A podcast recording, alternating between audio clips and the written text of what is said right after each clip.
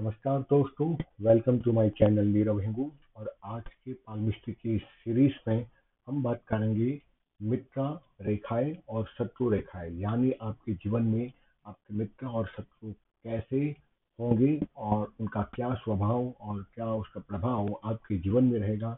ये हम हस्तरेखा शास्त्र के माध्यम से जानने का प्रयास करेंगे। मित्र रेखा उंगली के पौरुओं पर यदि आप ध्यानपूर्वक देखें तो कुछ खड़ी रेखाएं या खड़ी लकीरें दिखाई देगी। ये रेखाएं मित्र रेखाएं कहलाती हैं। यदि ये रेखा ना हो तो प्रेक्षक हो या मैं कहूँ तो उस हस्त रेखा विद्यार्थी को समझना चाहिए कि सामने वाला जातक एकांत प्रिय है और इसके कोई मित्र नहीं है जो कि समय आने पर इसकी सहायता करेगा। ये रेखा यानी खड़ी रेखाएं जितनी गहरी, स्पष्ट और निर्दोष होती हो, व्यक्ति के मित्र उतने ही अधिक सबल और समय आने पर काम करने वाले होते हैं। इसके विपरीत यदि ये रेखाएं कमजोर, उछली हुई और दोष युक्त हो तो व्यक्ति के मित्र भीरू, अवसरवादी और समय आने पर पीठ दिखलाने वाले होते हैं।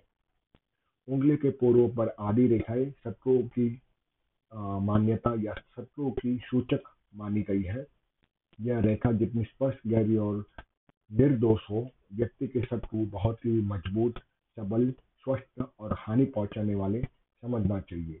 इसके विपरीत यदि यह आधी रेखाएं कटी-पटी हो, कमजोर हो या दोषयुक्त हो तो व्यक्ति के शत्रु बहुत ही कमजोर और अस्पष्ट होंगे। अब हम प्रत्येक उंगली के ऊपर पाए जाने वाली यह मित्र और शत्रु रेखा का फलादेश जानेंगे। तर्जनी उंगली, इंडेक्स फिंगर। तर्जनी उंगली पर खड़ी लकीरें नौकरी करने वाले मित्र और आधी लकीरें नौकरी करने वाले शत्रु समझने चाहिए। मध्यमा उंगली।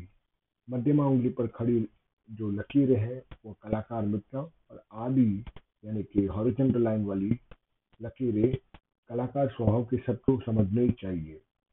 अब अनामिका, अनामिका उंगली।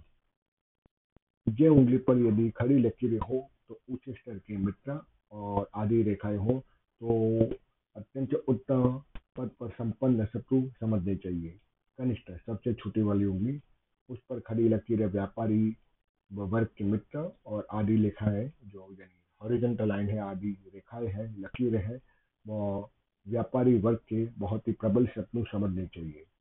तो इस प्रकार से मैंने आपको आज के इस एपिसोड में बताया कि किस प्रकार से हस्त रेखा के माध्यम से आप अपने मित्र और शत्रुओं की जानकारी प्राप्त कर सकते हैं। तो मिलते हैं अगले एपिसोड पे, तब तक के लिए धन्यवाद।